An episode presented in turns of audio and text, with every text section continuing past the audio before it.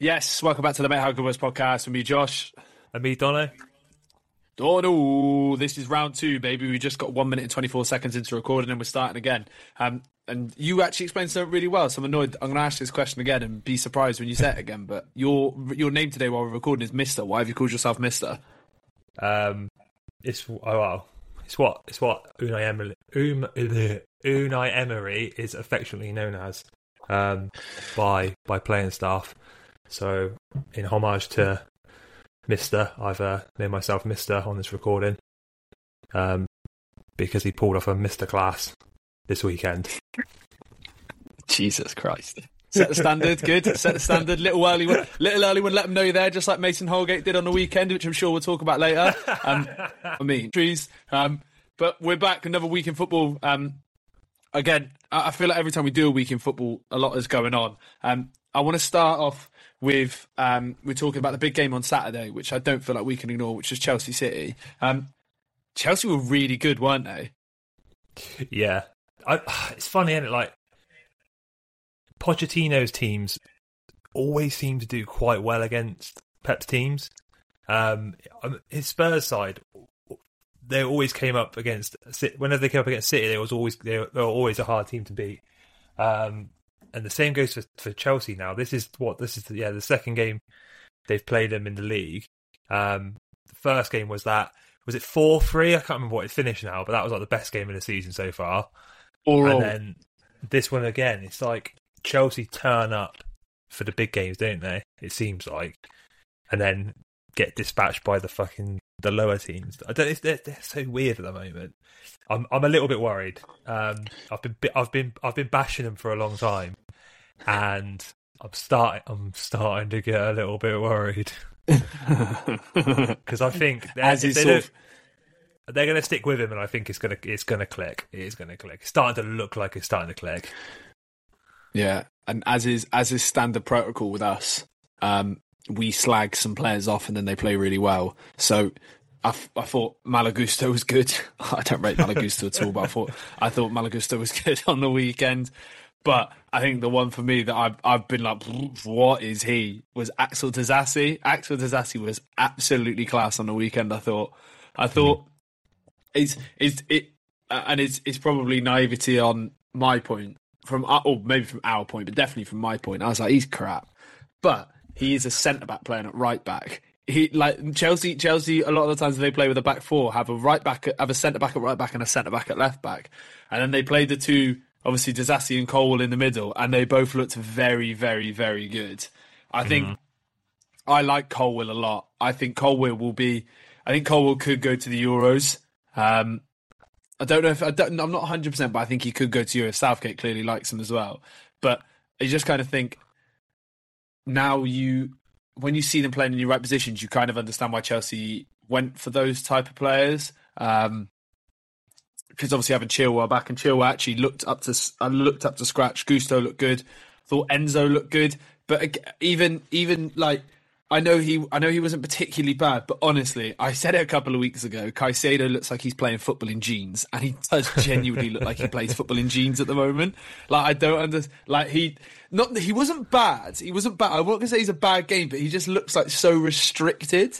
Um, but maybe that's just me being maybe that's just me being horrible. But if Chelsea had someone, if Chelsea went, I mean, ev- there's not a podcast in, in, the world that reviews anything to do with the Premier League that haven't said this this season. This is groundbreaking. But if Chelsea had bought a striker, they would. They would have won that. Oh, Jackson Jackson was all right. He played actually played relatively well, but he's just so wasteful, wasn't he? Yeah, I don't. He's. I don't think he's a top he's definitely not going to be a top. There's that. He's not a top striker. Um, I'm not even. Sh- I'm not even certain that's his best position. Um, I think he'd probably be more suited to playing off like off the left or something like that. Because he, he's not. He's not like a. He's not like a Rasmus Hojlund, is he? Through the middle. He's not like a, a natural born number nine. Loves to put the ball in the back of the net. Um, who was in someone's underwhelming side of the 11, uh, under, under, underwhelming 11 of the season, I'm going to say about four weeks ago, but. And you're very welcome for the curse. Um, no, I just I'm not I'm not convinced as a number uh, that he's a number nine. Um, but but yeah, the, the jury's out on, on Nicolas Jackson, and I'm sure we'll come in there in six weeks' time and be saying about how great he is. Yeah, I can't wait for Nicolas Jackson to win the Ballon d'Or next year. That's going to be class. um, he, um, yeah, because they Chelsea did a thing, didn't they, where Sterling started playing through the middle and Jackson started playing off the left, and he looked better. I agree. I think the, um, one of the things, the questions that came to mind is, um, I, I've actually thought this a few. I thought this a few times, but maybe a, res, a, a, result and a performance. Like I know it's only a it's a one all draw. Yes, it's away at City, but I think the performance is the more impressive part. It really does have to beg the question, like, is should this be the end of Thiago Silva? Because for me, my pers- my personal perspective on it is Thiago Silva is outstanding, right? Thiago Silva is outstanding, and the fact that he can play at a level that he does when he's 39 is is extremely impressive. But he will you will naturally, if you were playing in a three or in a two and Thiago Silva was next to you, you will you will naturally sit five yards deeper. Mm. So those gaps in between your centre backs and your midfield are naturally going to be wider. And yes, Thiago Silva's highlights will look like he is playing really well because he can still come in with those with the tackles and blocks and stuff. But it's easier. It's easier to defend if you're sitting deeper. It's easier to not easier to defend. It's it's, it's not. It's actually well, I don't, I, I'm not a professional footballer, I don't know. But it's easier to make yourself look like you are doing more if you are sitting deeper. If you put an example, right, if you had a centre back that played on the halfway line or a centre back that played on the edge of the 18 yard box, who's going to come in with more blocks and more tackles? It's going to be the defender on the 18 yard box, right? So, do you think that it obviously still looks good, but do you think that it's maybe time that they move away from him? He is 39, isn't he?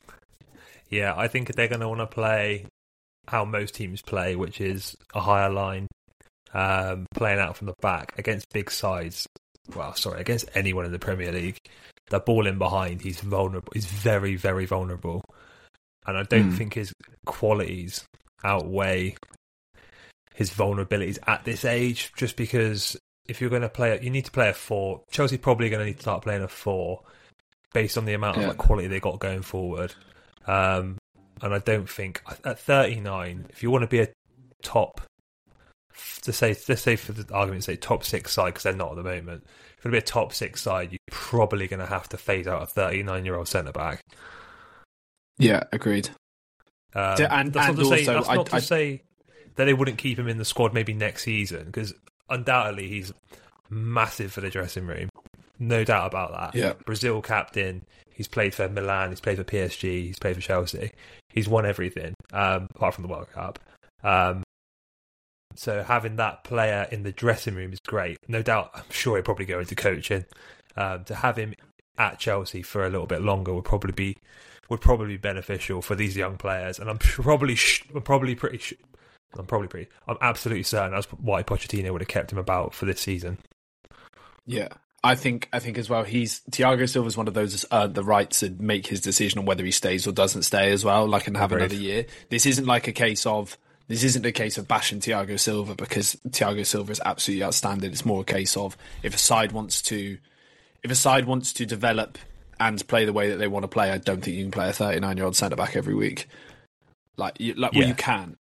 Like you, as good as he is. He, no, is that yeah? That's it. He can't be. He can be someone that comes in and plays two in five, I think, but I don't think he can play every week. Um, on um, uh, the reaction as well, like from City, like it was like it was it was as if someone had like died in the middle of the pitch. It was like, mate, lads, you drew one all at home to Chelsea. Like it's not the end of the world, but it does. But in the same sense, it just I think everyone thought, uh, maybe not everyone, but I definitely thought that this was going to be the start of City pissing the league. Mm-hmm. I thought when they went because they went what eleven games unbeaten, I thought this was right. I was like, right, it will go up to twenty, and City City could have, could have won the game feasibly in the same sense that Chelsea could have won the game very like Haaland's headers and Haaland on a different day Haaland scores two or three, but a, a sign that they're human just opens it up a little bit, doesn't it? Yeah, massively. If you look at the table now, they've only got one game in hand, and they are four points off Liverpool. I mean, they've still got to play Liverpool, but it's are Liverpool are Liverpool going to lose three games between now and the end of the season? I I don't think they are. Yeah, I'm not saying they need to lose three games for Man City to catch them, but that that that Chelsea game really, the amount of chances that I'm, I'm going to say it, everyone has said it, but the amount of chances that Haaland had for him to not take one of those, I mean, some of them were some of them were uh, credit to him that they were they were difficult chances, but knowing his quality, he should probably put at least one of them away. Um, yeah, but yeah, that, that, I can see why they would be gutted about that that that that result. But the weekend they'll go smash whoever they've got next, and they'll be back straight back in it. So, um, I, I still think they're going to pip Liverpool. I, I had Liverpool yeah. down as as as as as um, winning the title this season um, after a few like a few weeks ago. I kind of changed my mind last week. I'm going to stick with City now because I think one bad. It's not bad. It's not too bad of a result, but it's still quite. It's still two massive points dropped.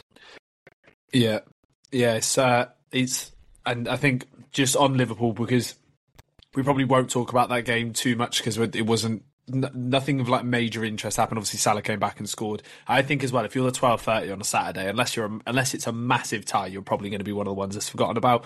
Routine four one win, but they've lost. I don't know whether I don't know if Darwin is injured or not injured. Jota went off. Jones went off. Um, Salah's obviously just come back from injury. That uh, it could hamper them. But what I thought when I was looking at that was, fuck me, Liverpool's attacking options are a joke, aren't they? Like as in, as in, um, yes. For example, Darwin goes off injured, but then Gakpo comes in and scores. Like, do you know what I mean? Like, not that not that he's not that Gakpo is world class, but he would probably start for majority of he would probably start for a majority of sides, and then our what they've been playing Nunez, Nunez, Diaz, and Jota. Well, Nunez and Diaz, uh, Nunez and Jota go off injured. Well, fine. Well, we'll bring on Salah and Gakpo.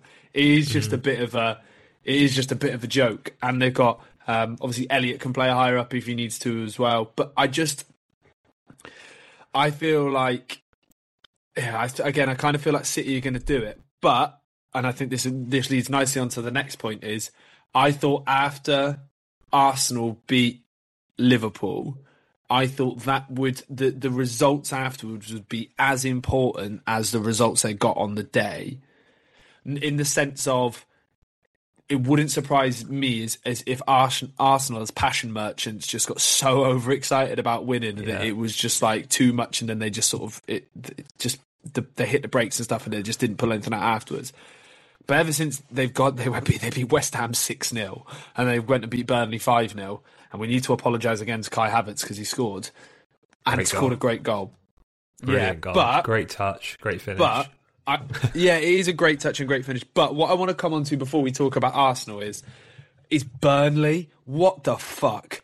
What the actual fuck are Burnley? Because I'm sorry, right? And I understand. I, I, understand the appointment of Vincent Kompany, and I actually kind of under, and not even kind of. I fully understand why they haven't sacked him because I think they could kind of see there was an idea of it, it that it might work, it might not work. But if we stick with Vincent, if we go down, the likelihood is he's still going to progress the club. We're going to go back up. But it has to come to a point where you where you where you negate the fact that it's sticking to your ideals and it's just lunacy because the the tackle for the penalty is fucking ridiculous. and there's things there's things you're like, oh yeah, he plays a brilliant style of football. He can he's trying to implement this style of football and stuff. But Kai Havertz's goal is outstanding, but it's one long throw. It's it's yeah. one long throw gets that in, and it's like you can those things cannot be accepted. Whether it's the player's fault or the manager's fault, that type of shit cannot be expected because they looked absolute dog. And every time I've seen them, uh, well, not every time I've seen them, the few times I've seen them, and the times obviously I've watched highlights, we watch all the highlights for these. I think fucking hell, they look crap. Yeah, they do look really bad. Um, I do. I admire them for sticking with him, but I also wonder: is it is it kind of pointless? Because I I don't think he'll stay. If they go down, I don't think he will want to stay and manage another season in the championship. I think he'll have this like this is I'm complete speculation, but I would imagine he would think he's above the championship, despite being a fucking shit Premier League manager.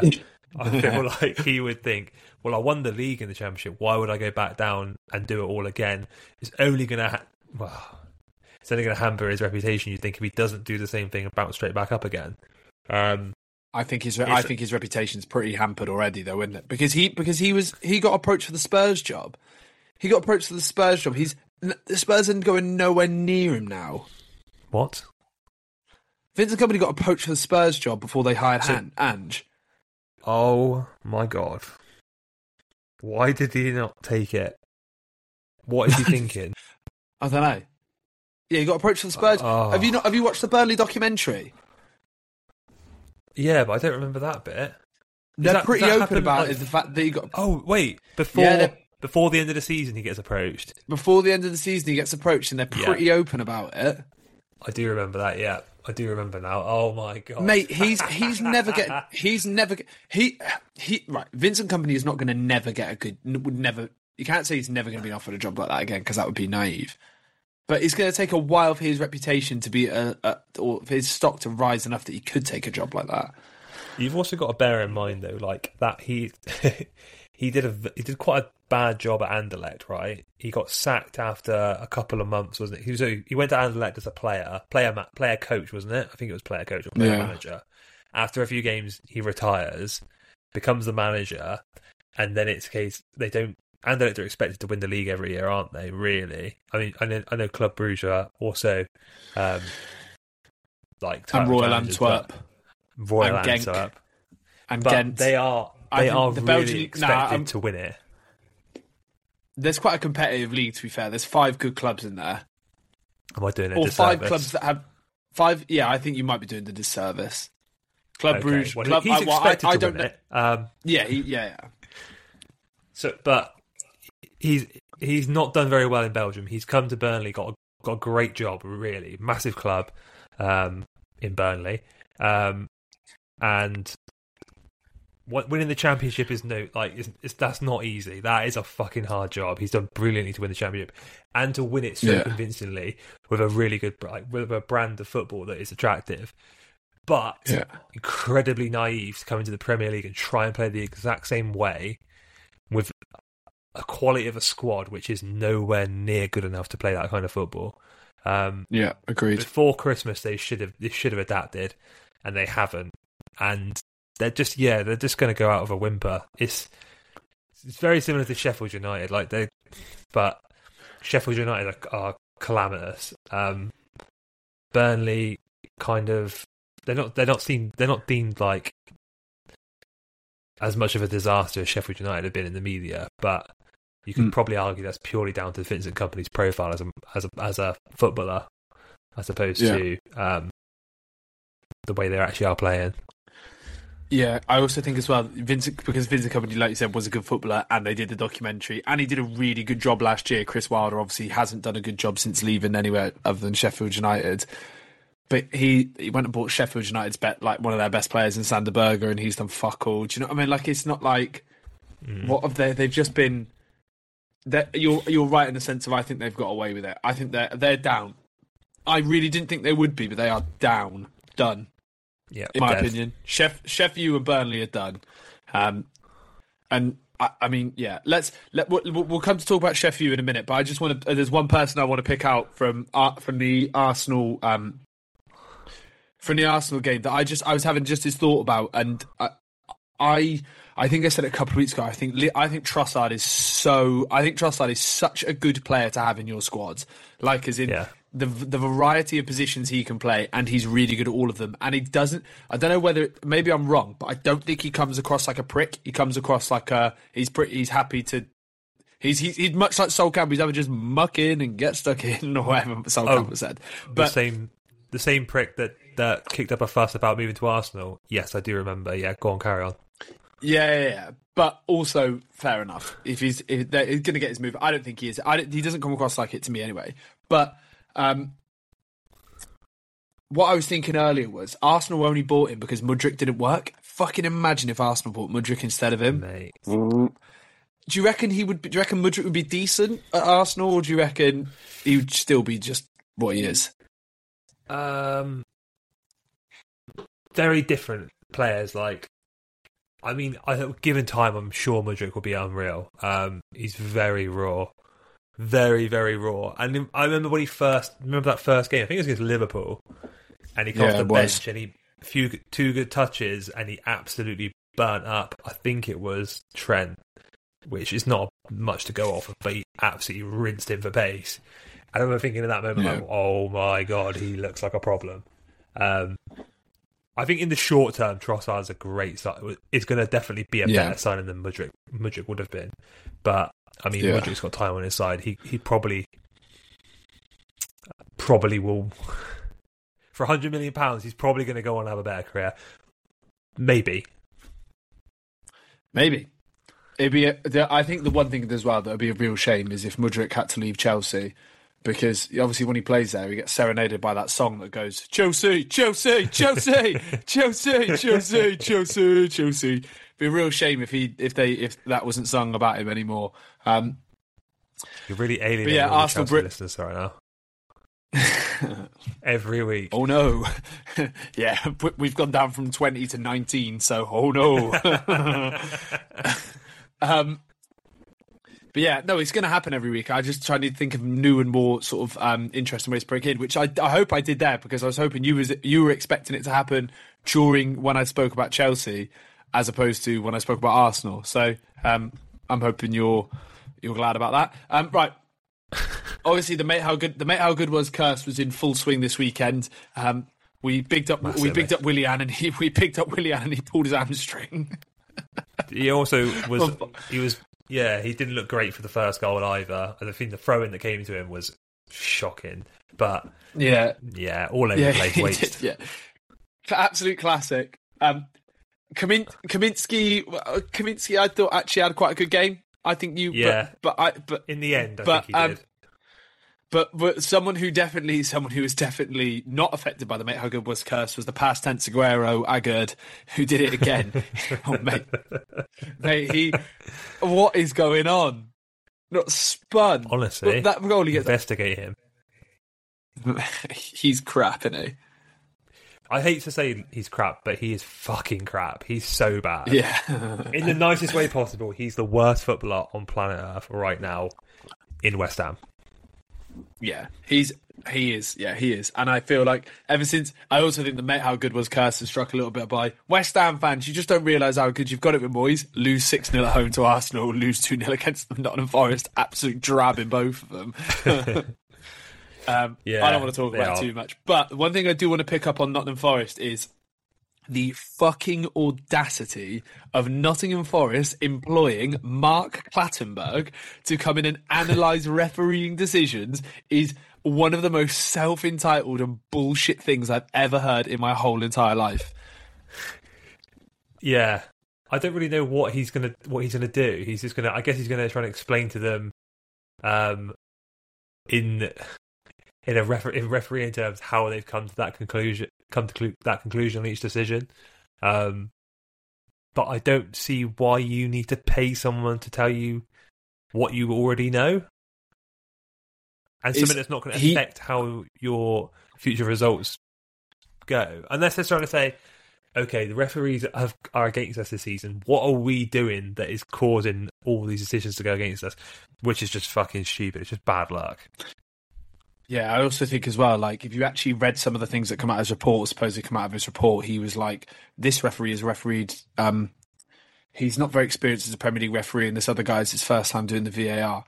It's like, like, mate, why is that going public? Because that puts so much unnecessary pressure on these refs. Who, yes, yes, the referees are going to feel a level of pressure and and should feel a level of pressure because of the the quality of the decisions that being made. But that's that pressure comes as a direct consequence of how poorly they're doing something else. It's no one else is causing that; they're causing it themselves. Whereas you getting Mark Clattenburg to come in and slag them off in public is adding extra pressure onto them that they don't need to have there. And like uh, it's it's it is just like it's just like it's like you remember that Simpsons episode where the guy buys a solid gold house and a rocket car? It's just a case of having loads of money and not knowing what to do with it because Mark Clattenburg will be on six figures to go. Mm, that's a shit decision. that's literally what his job is. fucking ridiculous. It was the fact that he, like, in his report, he said something about, yeah, the Maxwell Cornet decision was probably a penalty. It's like, well, fucking done, Mark Clattenburg, you idiot. Everyone can tell you it's a fucking penalty. Like, as, you're not doing, you're, what, what benefit are you getting, gaining to, like, what does a club gain? The club's not going to get any more points from it. Clubs, are, the referees aren't going to pl- perform any better. Referees aren't going to perform any, they possibly could perform worse because they're like, fuck's sake, Mark Clattenburg's here. It's like, um, it's like certain people that we think of. You know when like I, I can't say names, but you know when you're on a night out and you bump into someone in a pub. Oh, for fuck's sake! Like it's, it's, he Mark Clam. If you're looking at if you're like looking along the sideline, like oh fucking hell, geez, got Nuno in my ear today. God, got Ange Postecoglou giving me shit. Oh, for fuck's sake, Mark Clattenburg's there as well, analysing my performance. Do you know what I mean? Like, I bet um I bet Mark Clattenburg was licking his lips when he saw when he doing that cool game, and they were like, "All right, Mark, yeah, you're right. Yeah, do you um do you fancy um coming in on a like independent basis as a referee just to like go over all the decisions that have gone against us? Let us know what you think. Um, yeah, sure, great. Um, start Monday. Okay. what? What? Yeah, mate. It's just oh, it's fucking it's it's bizarre. It's yeah, it's Mm. spending money for the sake of it. But I also part of me thinks it's um it's a way of like highlighting to the to the referees that they think they're being unfairly treated in Oh, games, it's- and I think that's I think that's the main reason for it. if there's any club that deserves that, it's Wolves. If there's any clubs that, that, Yeah. that deserves to have one of them, is Wolves. But this is the same Mark Clattenburg who also came out and said he was so scared when he was so excited about ref and Roy Keane and scared when he shouted at him that he gave him a corner when he knew it was a goal kick. So, like, how can that man's how can that man's opinion be valued? Right. Anyway, um, we spoke about them very briefly, and we don't need to talk about the match too much. But 18 goals conceded since Tom Davies has been on the pitch, or is it 18 goals? Is it 15 goals in the last three games for Sheffield United? The only thing I want to talk about is is his um, what is his name? Adme- Ad- Admedzovic, Admedzovic, Oh the God. the Sheffield United captain, coming out afterwards in the press and going, "I didn't think it was a red card." It's it is Yeah. it is the it is the one of the, it's not one of the is it one of the worst tackles I've ever seen? Yeah, it is. In re, in modern times, it's one of the worst tackles I've ever seen. Because he doesn't even. I- wow. Does he I think he's trying to play the ball? ball, but yeah, Yeah. he is trying to play the ball. But also, It just it's not like awful. yeah, he might yeah, he might be trying to play the ball, and then he also lifts his leg up very high to kick him in the thigh. Like it's not like yes, even whether he does or doesn't play the ball or try or not try to play the ball is kind of irrelevant because the action that comes afterwards that he gets sent off for, he's doing whether he kicks the ball or doesn't kick the ball. So it's just fucking so stupid. It's so stupid, and I I don't really feel for Chris Wilder because I don't really like Chris Wilder, but I it was that bad that I did feel for him a little bit because it's just Yeah. like what do you do? Ten minutes in.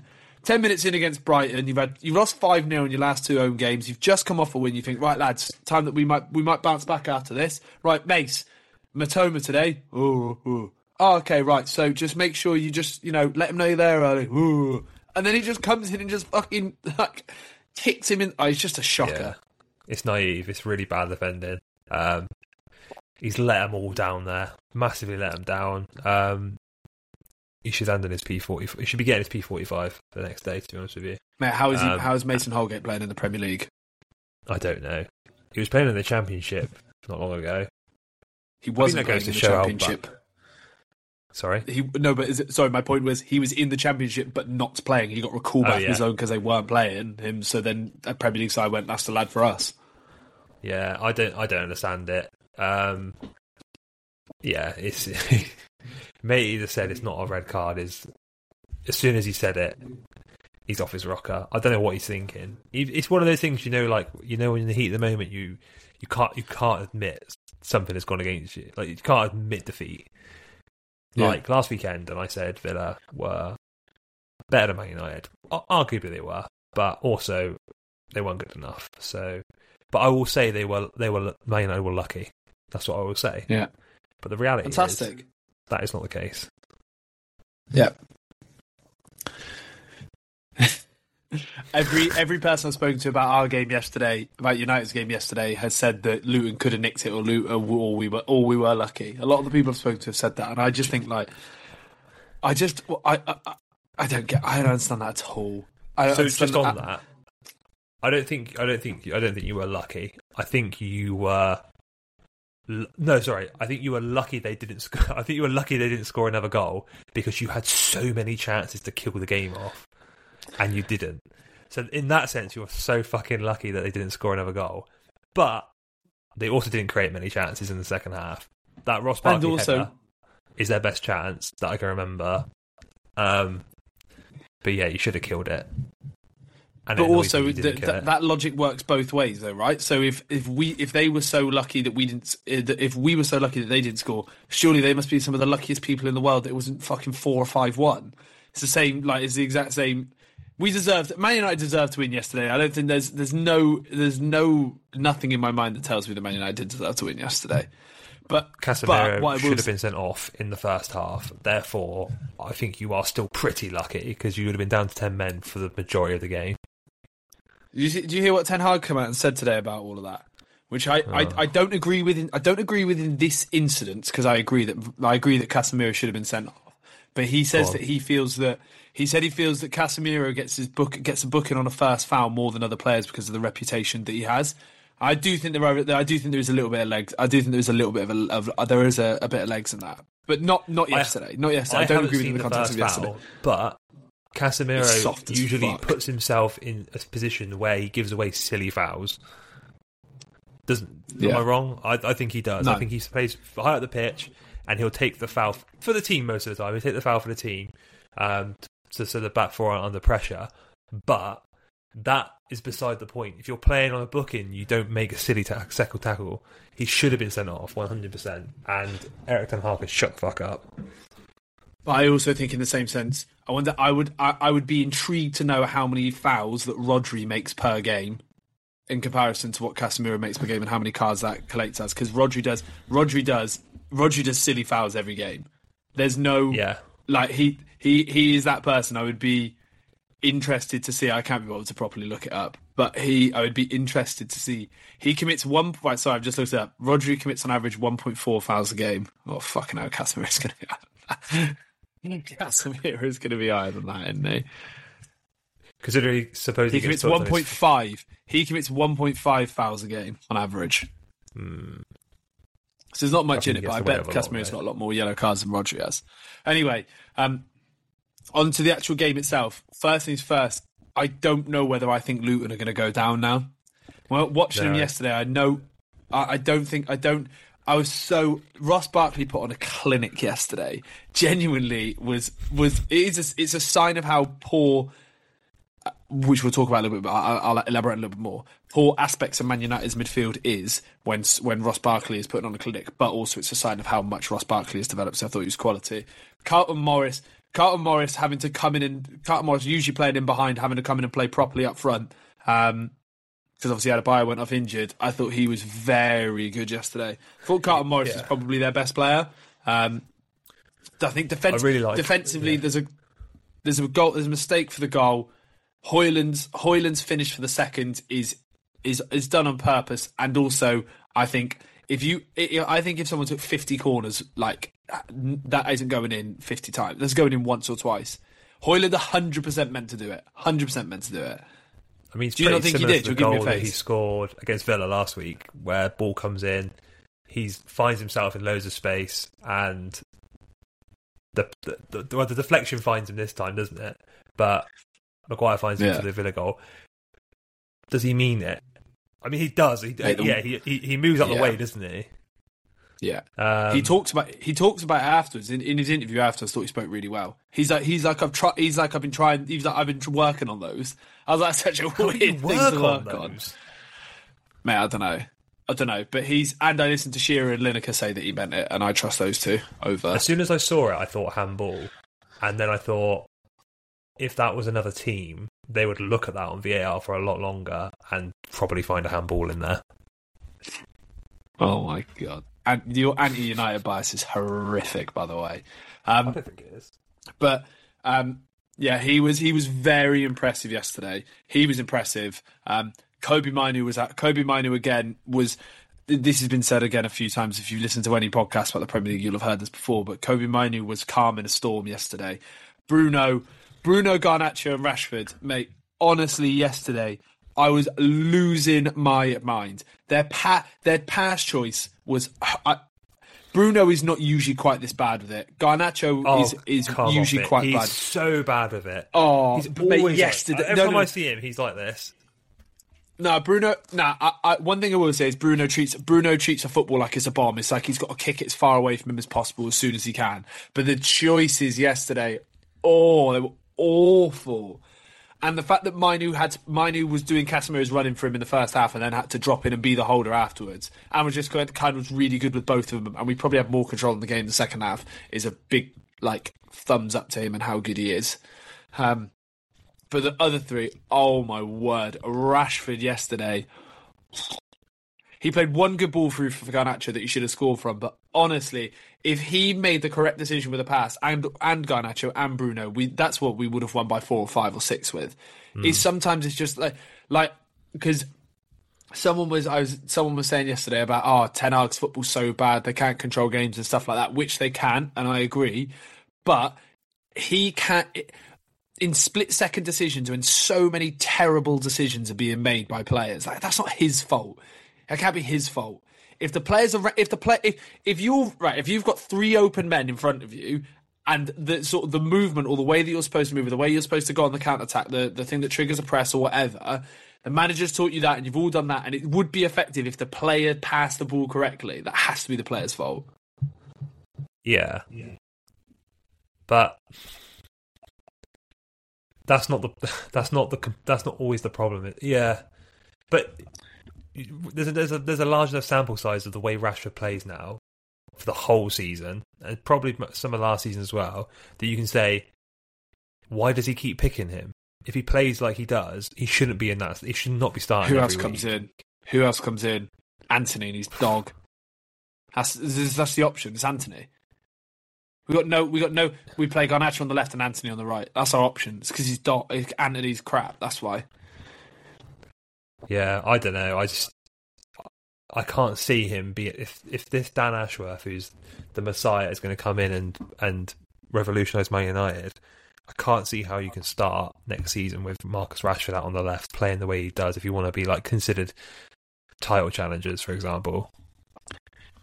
I was having I was actually having that thought earlier, and I was I was thinking, do you think that do you think that the club will look at getting rid of Bruno? Was what my thought was earlier, Yeah, and I don't I I so. don't I don't I don't think I, I don't think I want I don't think I'd want Bruno to get to, well I, no I don't want Bruno to be gone because I, I can see how good Bruno is. Man United fans see what Bruno is I think because they watch him more, but I can see them. I can also see them getting rid of Bruno. I don't know why. I just had a feeling earlier. I was like, oh, because of, because of the because of the lack of control within the midfield. Yeah, The lack of control within the midfield, I think, could be a sign that because Mount has been bought. Mount has been bought. They won't get rid of Mount. They're not going to. Man United aren't going to get rid of Mount because it'd be because what would we'd sell him for fucking fifteen million. He hasn't played for us. He's been given no opportunity. He's clearly a type of player that Ten Hag wants, but. I could. I don't know why. It just came into my head earlier. I was like, "Fuck!" If Saudi come in and offered stupid money for Bruno, do you think he'd go? And I think the answer is probably yeah. Do Do you think that Ten Hag gives him too much like license to do what he wants? Because I don't. th- I could not see a player like Bruno playing the way he does in any other top like four or five sides. Like I could, I, he, he wouldn't do that. He wouldn't do that for Liverpool. He wouldn't do that for for, for City. He, he's, and he certainly wouldn't do it for Arsenal. I couldn't. It's so wasteful. Um, Yeah. but that's. I think Because- that's down to Ten Hag. I also, yeah, yeah. I just come back to your point. I think the so wasteful thing is Bruno's numbers are always really good because Bruno does get a lot of goals, just gets a lot of assists, and people always go penalties. It's like, yeah, but you can't penalty an assist, can you, you dumbass? But he, he, um, and he doesn't always take penalties for us, weirdly. But he is. I agree with your point wholeheartedly. I just think he just can't help himself. Like it's like he's it's like his tactical discipline. It's not he can't help himself. His tactical discipline is is mental sometimes. Because I used to think as well. I used to think, oh, he gives the ball away a lot, but I like it because he's progressive and he does try to pass the ball forward. But Hmm. I, this this season, and I've I, I've liked that more in previous season. This season, I look at him, I just think he is. It's it's it, it's like that's the only option. It used to happen quite a lot, Yeah. but like now it's like he can't just play. He picks up the ball at centre back. He picks up the ball and like it's like he picks up the ball at centre back. He picks up the ball and the right wing, the left wing.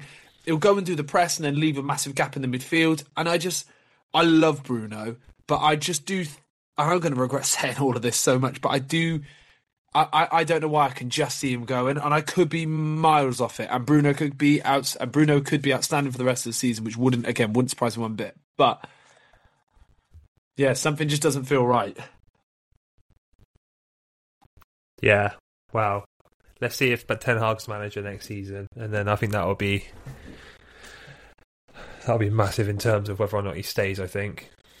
Yeah, and and I think the, this the Ten Hag thing and what you said about Dan Ashworth, I think leads on really nicely to the point about Dan Ashworth. So we got up, we had a look earlier at some of his of what his role is, of what his role is, and I think the reality is no one knows really. No one has like, there's no like direct obvious thing that Dan Ashworth is going to be doing. But if you look at his, just looking at his signings, which is um from his time at Newcastle and Bournemouth, if you look at the players he's bought, a lot of what this is going to be based on is possibly either how good they've been to the club or resale values. So you've got like Caicedo, Mac Allister, bought for 11 million, sold for 160 million.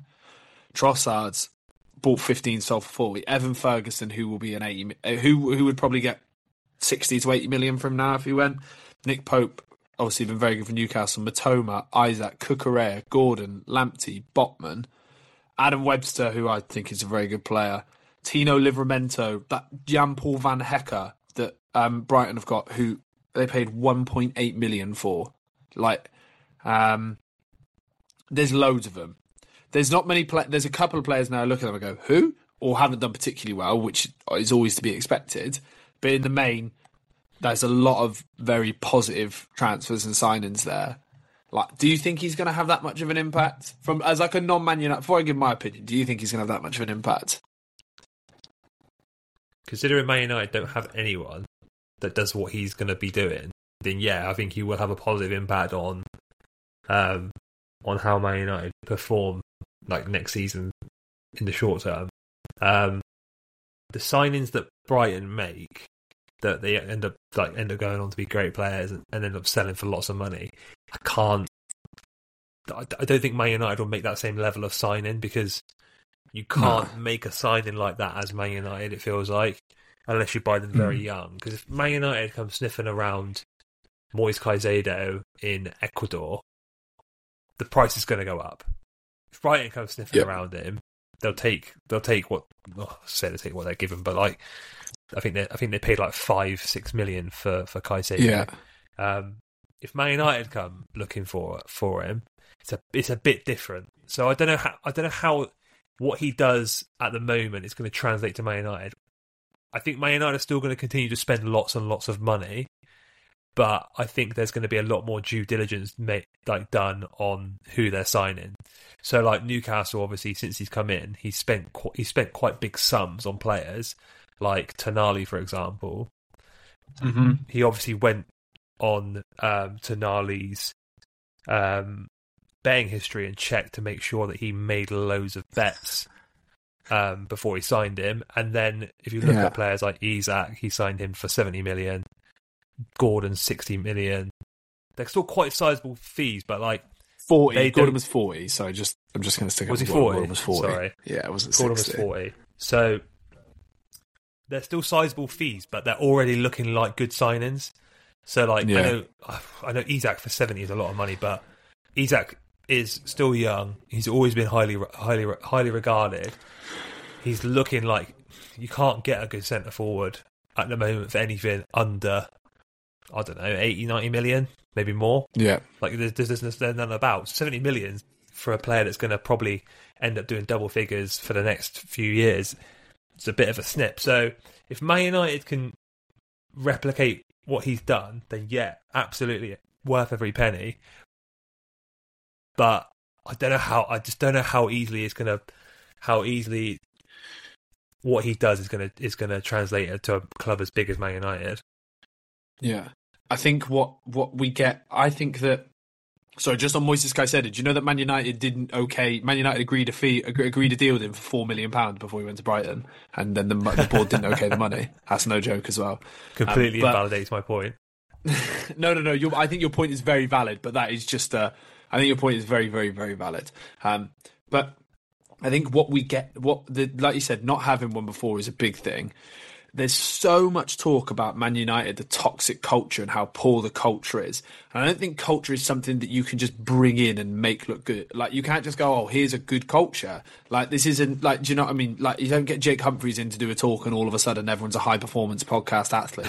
but, but I think what he he has instilled he instilled a, he did instill a positive, like a good. He's obviously been part of working at a positive culture in England, Brighton, and Newcastle. But I think the thing for me that makes the biggest difference is him and Omar Berrada working together. Obviously, Berrada's been used to working in a really successful machine in City. Dan Ashworth is seen as the best about. Like I think that's that's pretty like or or maybe maybe wasn't prior to Man United, but it's, it's extremely highly regarded now as what as as if not one of the best about right. So I think the difference is, is like I said, we didn't have a director of football, or if we did, they weren't competent.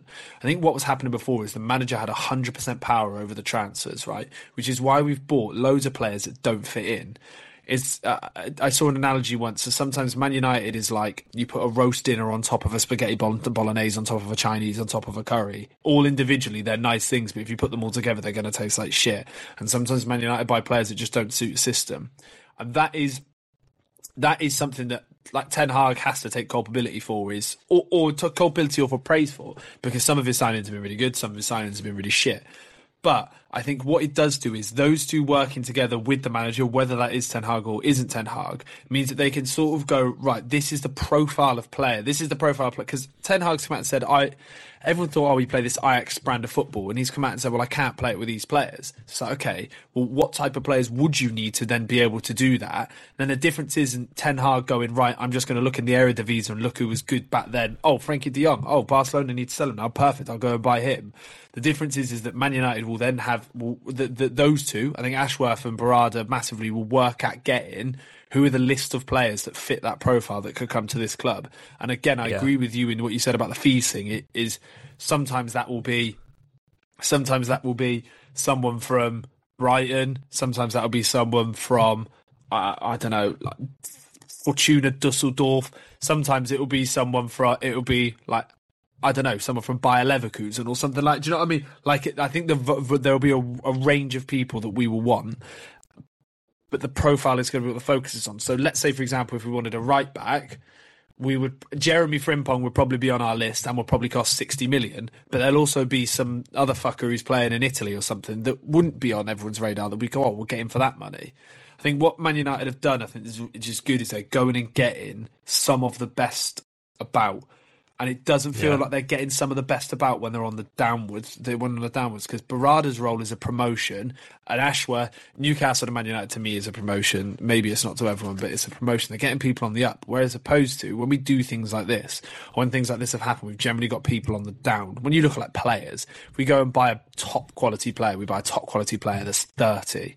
Like we go and buy Casemiro, for example, which I love Casemiro, but he's thirty. There's no, there's no, there's no long term thought process in buying Casemiro. It's very rare that yeah. we buy someone on the up and they actually work. Bruno is the only one. Bruno is the only one in modern history that has actually worked. Is someone that we've bought on the up for what is probably a relatively reasonable amount of money considering the impact they've had.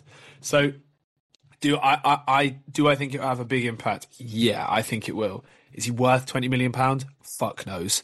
Uh, it, it, that sounds like a lot of money to me. But the fact he's been put on gardening leave is sort of like the sign that it is going to happen. But I'll be, what I'll be excited about in the summer is us buying players, but possibly buying players that I don't know. Do you know what I mean? Yeah. Like, as in, we always buy players I know. or, or like I've heard of or I've seen of or from from somewhere like fuck like Antony, eighty eight million for Antony, because I was like, oh shit, he was at Ten Hag's Ajax. Maybe Malacia was one that comes under not not not known, but like, oh Casemiro, Casemiro's class, yeah yeah. Oh Martinez, he was at Ten Hag Ajax, yeah. Do you know what I mean? Like Yeah. we'll go and buy. We apparently have been linked to a little while with this Josh Zirkzee who plays for Bologna. I know fuck all about him, but I kind of think that's a little bit more exciting. Um, yeah, and I would also, and I also, now that I know that there's somebody that isn't just leaving the manager out to dry, I know that there's somebody with the man working with the manager who is clearly very skilled. I'd be more excited about the transfers we'd get.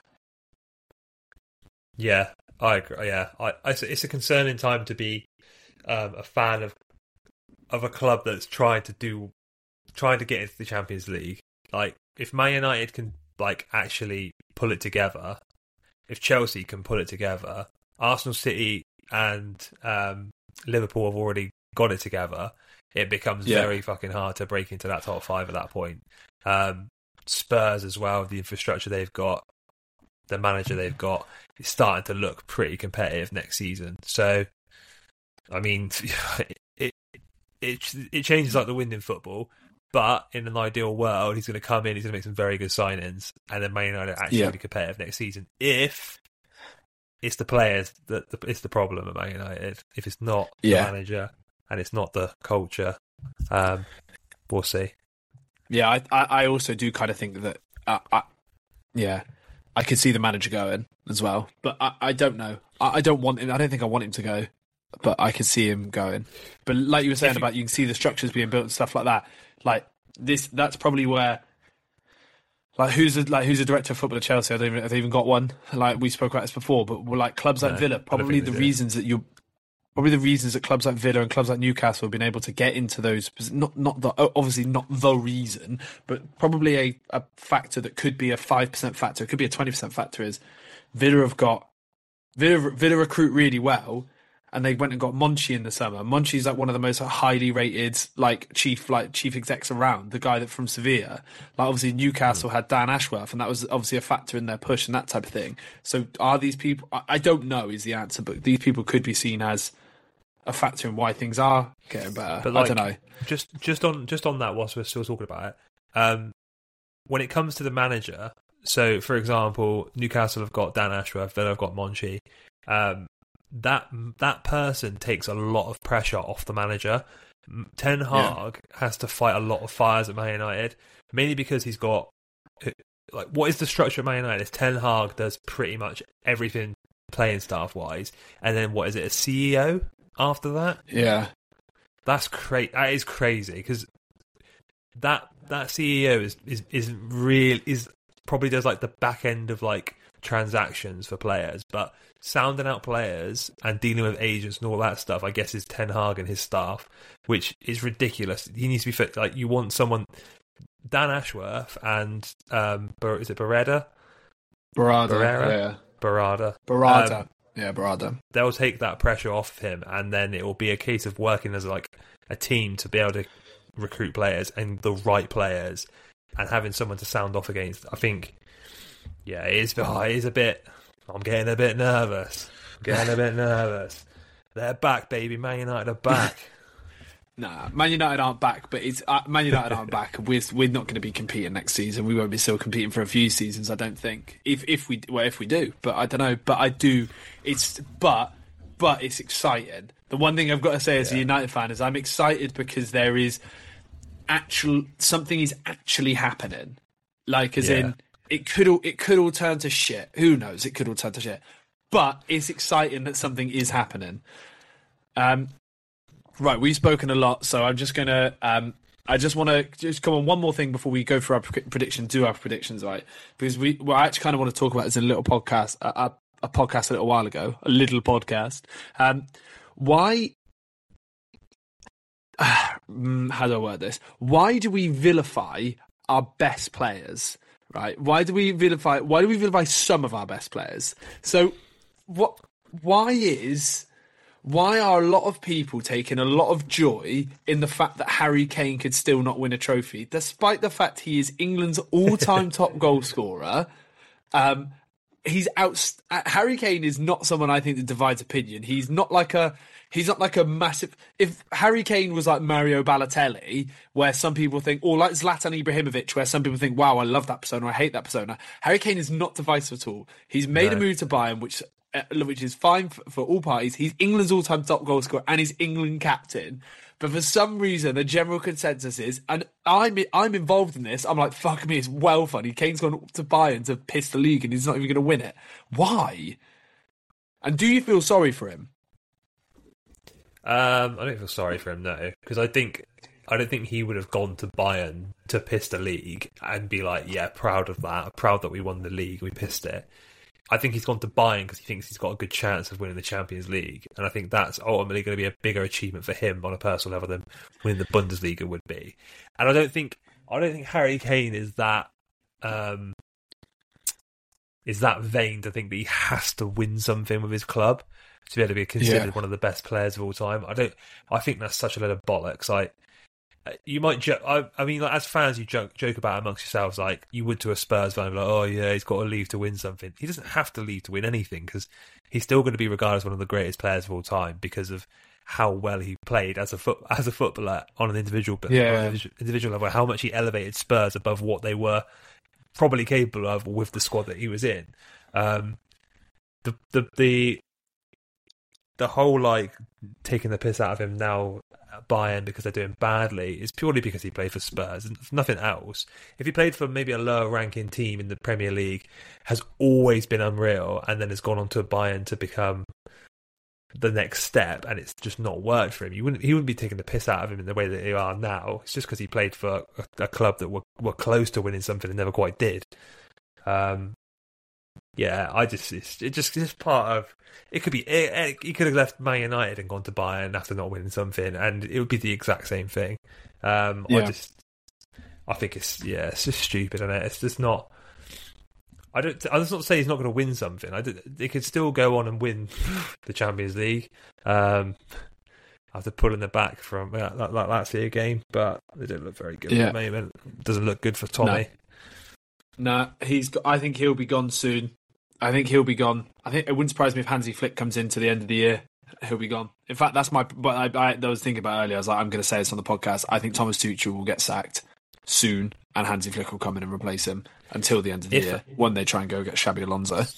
So in this like this fantasy world where Thomas Tuchel gets sacked, would you would you be opposed to the idea of him becoming the next Man United manager if uh, they decide they're not going to go with Ten Hag? Uh, because there was a moment where he was probably he was regarded as like he was uh, the third best manager in the world at one point, wasn't he? Yeah, uh, because he was the I third want... best manager in the Prem. Would I want Thomas Tuchel? Probably not, because really, yeah, because, and that's not. I'm not me saying that I think Thomas. I think Thomas Tuchel is Thomas Tuchel is a better manager than Ten Hag, but I think that's the thing I worry about with Thomas Tuchel is there's a pretty re- there's a relatively consistent destructive pattern with him with him and the board, and I think if we're getting in a new board to then get it undermined straight away by a new manager, or it could work. I don't know. Um, I don't know. I, I, like for, by all accounts, I've heard he is a bit of a nightmare to deal with, but he is a better manager than Ten Hag. Chelsea, wouldn't it? He was apparently a bit of a nightmare at Chelsea, and he's apparently been a bit I of mean, a nightmare at Bayern. And he was apparently a bit of a nightmare. To be fair, he's been the most successful PSG manager, so being able to manage that means. Uh, yeah, okay, yeah, I would take him at United. Sorry, I changed my mind. Yeah, I'd take him at United. um, right, let's go for our predictions of last. Fuck me, we've spoken for ages. Let's go for our predictions of last week really quickly, and then we'll do our predictions for this week. So, we both were correct in predicting Real Madrid beating RB Leipzig. Um, we're both correct in Man City beating Copenhagen. None of the right scores, though. We're both wrong with predicting Bayern, led by the third best manager in the world, Thomas Tuchel, beating uh, Lazio because they lost 1 0. And uh, I was right with PSG Sociedad. I said they win, and you said 2 all. So no correct results, but I got more. So again, this week I'm I'm going to give myself the crown of winning absolutely fackle again. So let's go through this week's Champions League fixtures, and I'm also going to ask you for the League Cup final prediction because we are doing a podcast this week about someone who is related to the League Cup final, which is a Lille. Um, right, Eindhoven versus Dortmund in Eindhoven. Oh, that's a hard one. Um, I'm gonna go two one Dortmund. Yeah, that is a tough game, isn't it? That's a tough game to predict. They're flying at the moment. Uh, PSV. So yeah, it's not. But uh, Dortmund in Europe are good. Yeah, I'm gonna go two. I'm go two one Dortmund. I'm going to go 3 1 Eindhoven. I'm gonna- Ooh, Yeah, I'm going to. Don't know why. Just can't think of a reason, just to be a bit different. Because it's one of them where you kind of feel like, oh, could PSV just. Just do it. I, I, I think Dortmund will go through, but I feel like it'd be one of those. There's got to be one tie this round where a side drags it back from the first leg, and I feel like if there's any, it's this. Um, all right, Champions League winners 2024 Inter Milan versus uh, Atletico. What do you reckon? um, that stinks of a nil nil for me. No, no. Yeah, I'm gonna go nil nil. I'm going to go for hmm, Inter are going to win the Champions League, aren't they? So I'm going to go for 2 0 Inter. Jeez. I'm going to go 2 0 Inter. I think Marcus Thuram's going to score one as well. Right. Napoli Barcelona. To give you some context, Napoli have just sacked Walter Mazzarri, who was a little bit tired when he came in, and Barcelona are sacking their manager, uh, Xavi, at the end of the season. So this is this is genuinely El Sacico. Who have you who have you got? Um, it's not looking good for Napoli at the moment, is it? Um, No. I'm gonna go three, three two Barca. I reckon there's goals. Ooh, I reckon there's goals. Yeah, nice. I'm gonna go for. I'm gonna go for three one Napoli. Fuck knows why, but I am. New manager bounce. Barca in the mud. Victor, they've still got Victor Osimhen. They've still got Kvaradona. I could, I don't know. Big game in it. Marek, Marek Hamsik comes back as well. Apparently, as part of the coaching staff, lifts the nation, lifts the place a little bit. Don't know. Could just see it. Is that who's taking Could over? you see- No, I can't remember the fella. He's the Slovakia manager, but Marek Ah, Hamsik's on his fella. on his um, coaching staff. He's only over until the end of the year. Right, and the next one, Oporto versus Arsenal. Again, Porto are Porto are decent. Um, I think it's gonna be like I think Arsenal beat them like three 0 Yeah, three, Okay. I'm going three 0 Arsenal. I think they'll Yeah. back to them. Okay. Uh, I also think they will win. Uh, I'm going to go for 2 0. I was going to say 4 0. It was, but I'm going to go 2 0. I think Arsenal are going to beat Shut them. I don't know why. This might sound stupid, but I feel like in modern times, Arsenal in Portugal just stinks of them winning. I don't know what that. I don't know where that's come from. That could be wrong. Of Arsenal, But I feel like Arsenal playing a Portuguese side just stinks of them winning. I don't know. did they get beat by um, Sporting last year? Did they? I think so. Nah, uh, yeah, but they yeah, but that's when they played that proper weak side, wasn't it? They had um, your man Marquinhos scored. I think that's against Sporting. No. Um, also, just one final moment to shout out from the week that we haven't spoken about yet, that we should have spoken about, is Besiktas have sacked one of their players because he got caught on Tinder. How fucking funny is that? Imagine that. what? He they they've sacked him for misuse of misuse of social media or something like that because he's on Tinder. The club have sacked one of their players. Imagine that. That's a My man's horny. My man's horny. Do you know what I mean? You can't you can't sacking him for being Yeah. horny. that the horny police are out in full force. That's that's a, yeah, that's a disgrace. Imagine getting called in. Yeah, just- oh yeah, we're gonna. We've seen you on um, Tinder. We swiped right, but you're gonna have to go, mate. But also, let me know if you're free for dinner next week. right, that's us. Well done. We've Wait. just said half an hour. Oh, I sorry. thought you wanted to do a cup final prediction. Oh yeah. Oh I'm yeah, that's not us. bit. Wow. Jesus Christ. Uh, Liverpool versus Chelsea. Would you reckon? I reckon Chelsea. No, I reckon Liverpool three now. Yeah, I also reckon Chelsea are not going to win two, and I reckon they're going to lose three one. Okay, good. I'm glad we did that. Right, so if you had 30 seconds of your life um, and that you've just wasted, fair enough. Um, if you are if you have got to this point and you are a Chelsea fan, Chelsea, Chelsea, Chelsea, just for good measure. um, and uh, we we've said we're going to stick to half an hour. We are an hour and five minutes in, so um, I'm, we're going to finish it there. It's a goodbye from me. And a goodbye from me. Player pod out bit Friday. Sorry, sorry, sorry. And a goodbye from me. Player pod out Friday. Bye.